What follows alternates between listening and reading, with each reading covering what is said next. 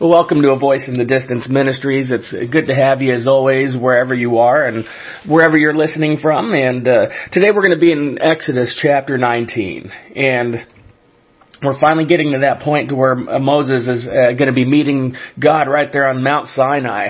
But you know, before that happened, uh, Moses had uh, uh, had a meeting with his father-in-law in the previous chapter, and in that previous chapter, I titled that one "Choosing People God's Way."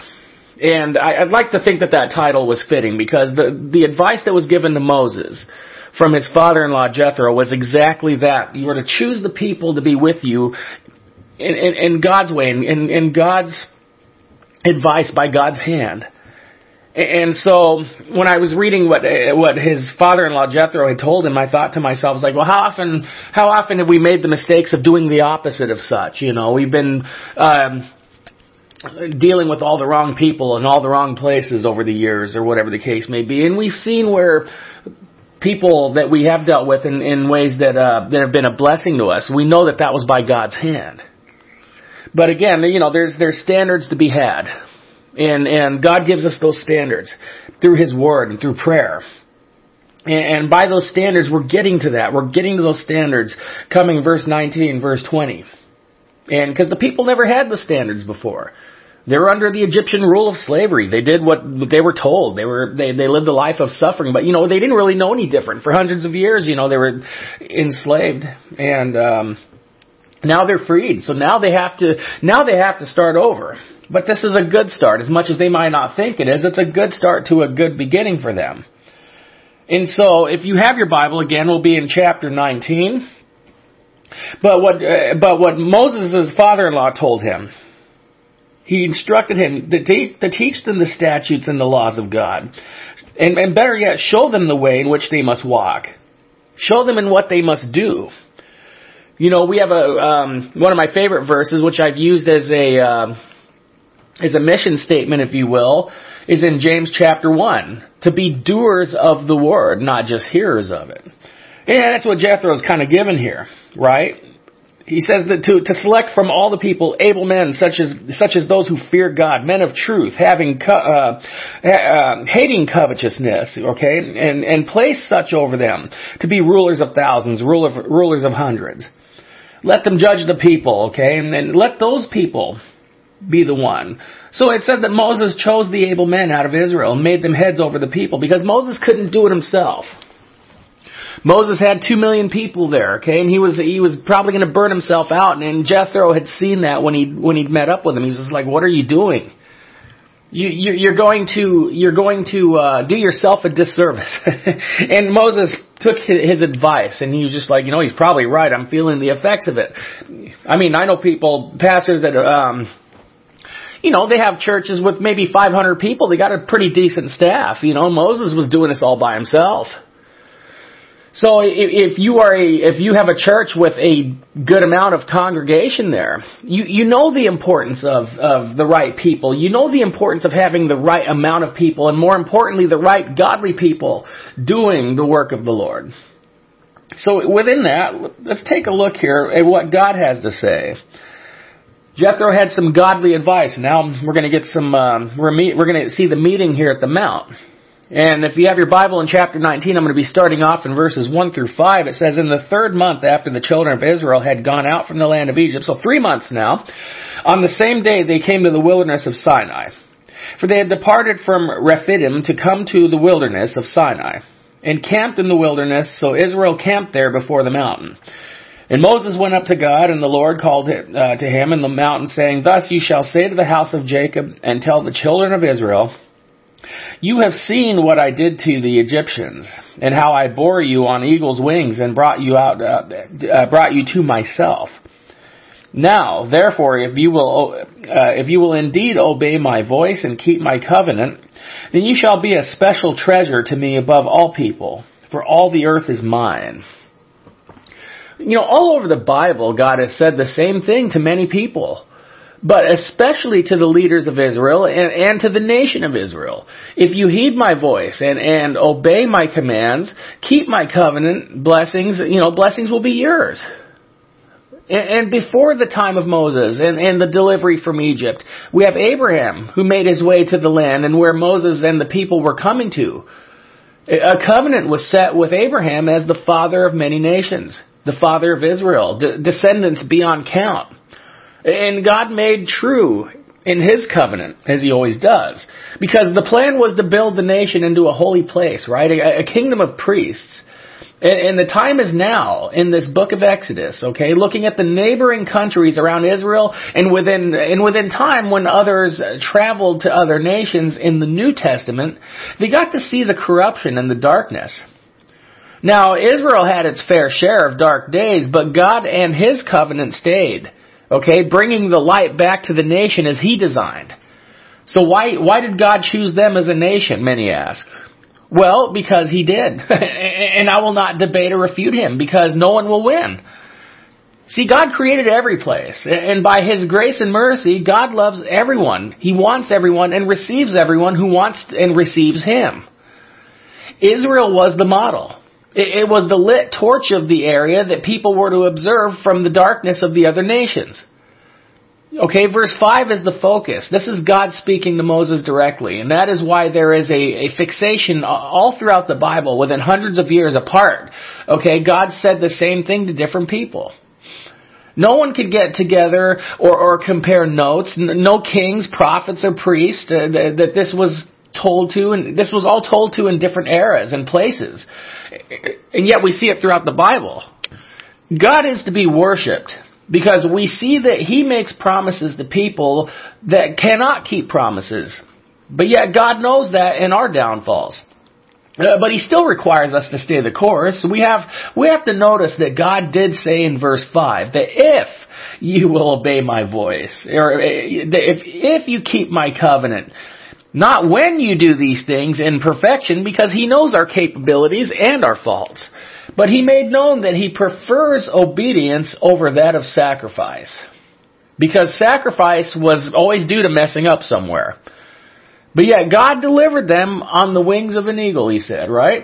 God will deliver anyone, no matter what race, what nationality they come from, because when we receive Him, we are of Him now.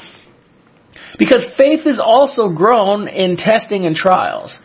Well, we see that God allowed things to happen for the sake of growth, for the sake of trust, and for the, and for us to call upon Him in faith that God will take care of us. I love the saying I heard once that, that God does not promise smooth rides, but He will promise a safe destination. And as always, I, I love to make known that there was just that throughout the years of biblical accounts. I don't know one person, right? I don't know one person who doesn't want to live a trial free life. I don't know one person who has never faced a trial. Now, the ones who I have met that have faced many trials and were delivered were some of the most strongest and effective uh, people that God ever used. So in that, let's take another look here. As we're going to look at verse 6 through 11 and see what else comes, uh, comes to hand as it says, And you shall be to me a kingdom of priests and a holy nation. These are the words which you shall speak to the children of Israel. So Moses came and called for the elders of the people and laid before them all these words which the Lord commanded him. And then all the people answered together and said, All that the Lord has spoken we will do. So Moses brought back the words of the people to the Lord. And the Lord said to Moses, Behold, I come to you in the thick cloud that the people may hear when I speak to you and believe you forever. So Moses told the words of the people to the Lord, and then the Lord said to Moses, Go to the people and consecrate them today and tomorrow, and let, uh, let them wash their clothes. And let them be ready for the third day, for on the third day the Lord will come down upon Mount Sinai in the sight of all the people. So it says a kingdom of priests and a holy nation being told by the creator of all things. Now that's quite a title.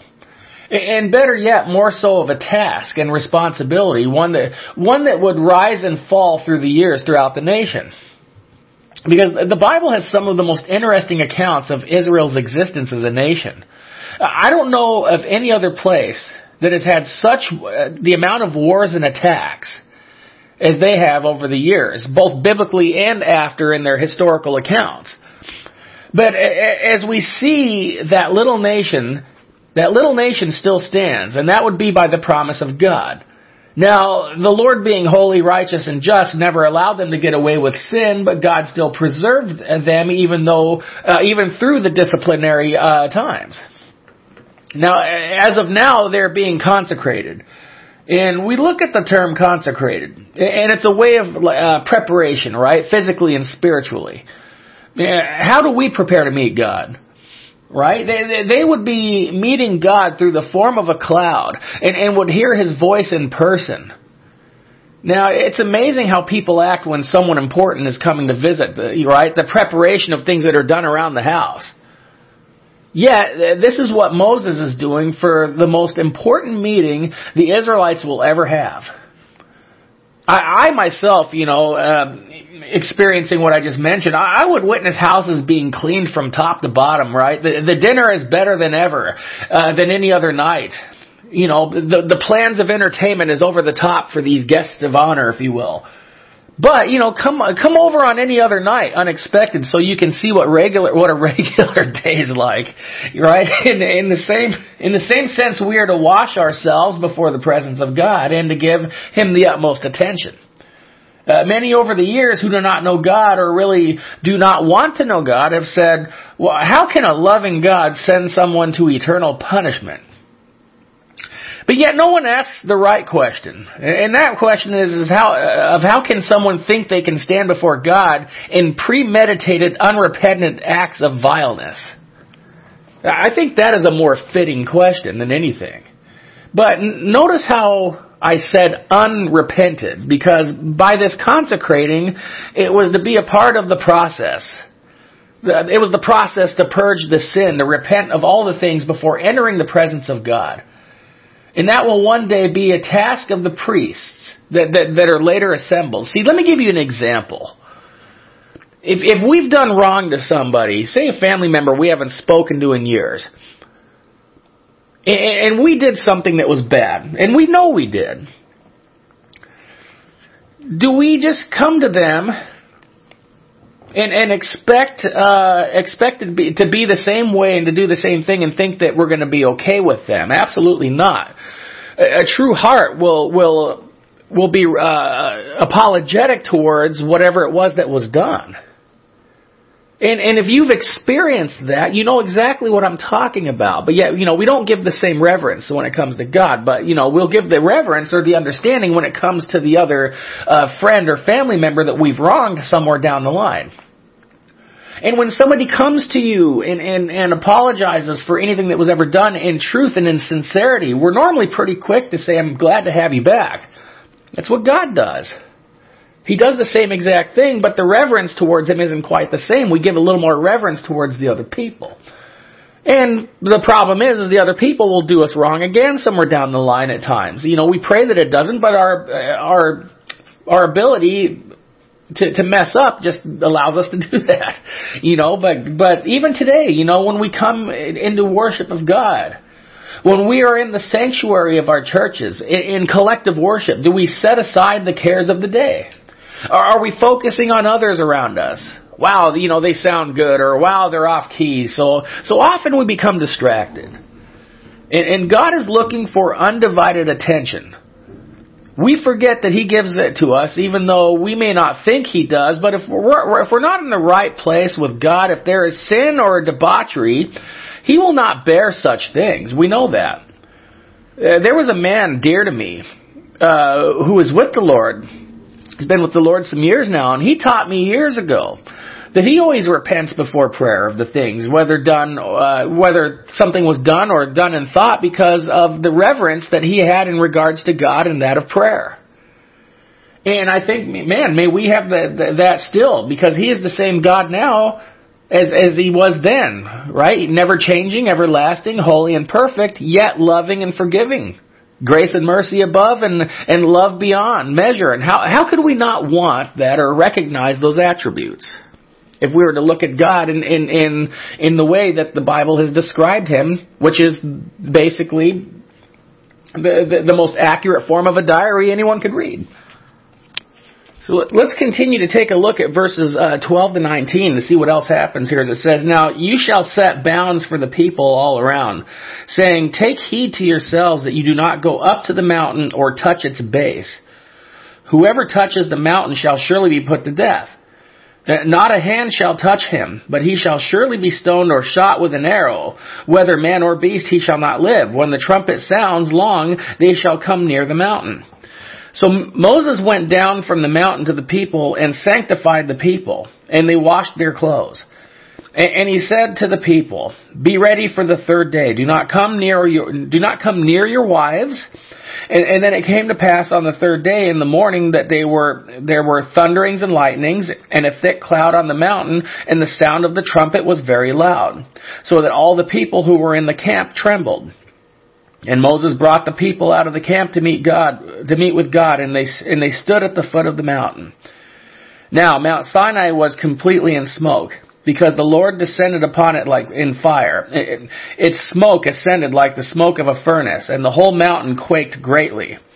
And when the blast of the trumpet sounded long and became louder, and louder Moses spoke, and God answered him by voice. You know, the, the presence of God on earth is fearful. The, the trumpet was the form of the invitation. And, and with it came lightning, thunder, and a, and a thick cloud, right? And so the, the holy presence of God made it to where no one could touch the mountain and actually live. Uh, nothing, not even cattle could make it if they touched it. But you know, we're, we're, we are blessed as we can approach the throne of God where we are through prayer. Now, this event was obviously uh, something as a select few got to be there to witness the voice, the clouds, the thunder. But you know, today God still operates in, in, in the way He did then. You know, he, uh, we hear His voice inside of us.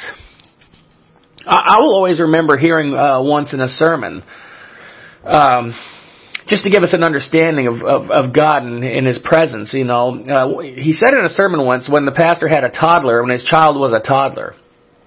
And as he would stand above him on the floor, there was a fear because of his size.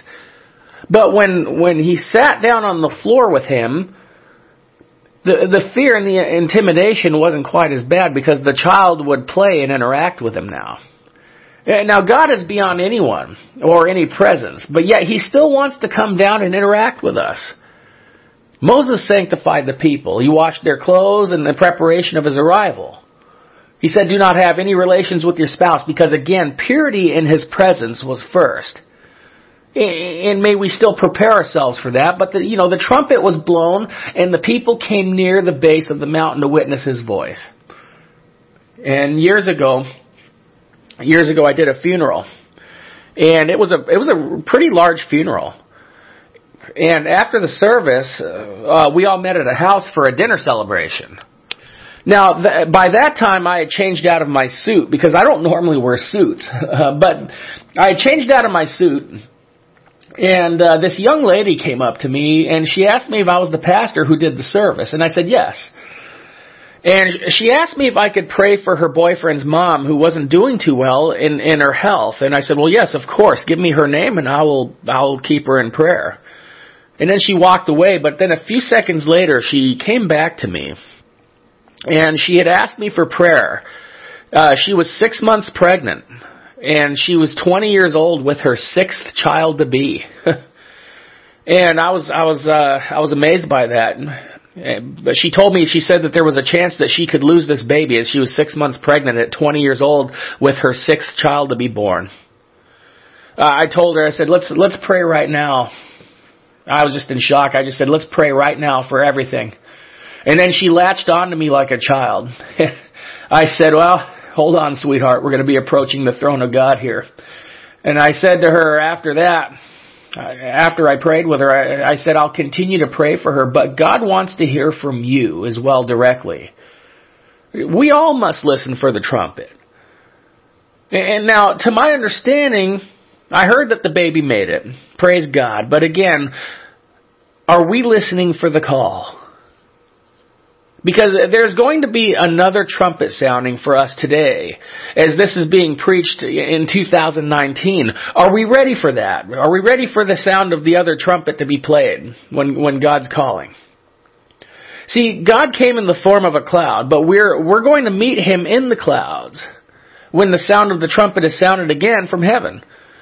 And preparation of this day is equally important because some of us will witness the return of the Lord, and, that is what I myself am hoping for. But just as then as, as He is now, God is holy, God is good all the time, and we should feel beyond blessed and privileged to be in His presence. Now, let's go ahead and take a look and see what happens next as we uh, look at verse 20 to 25.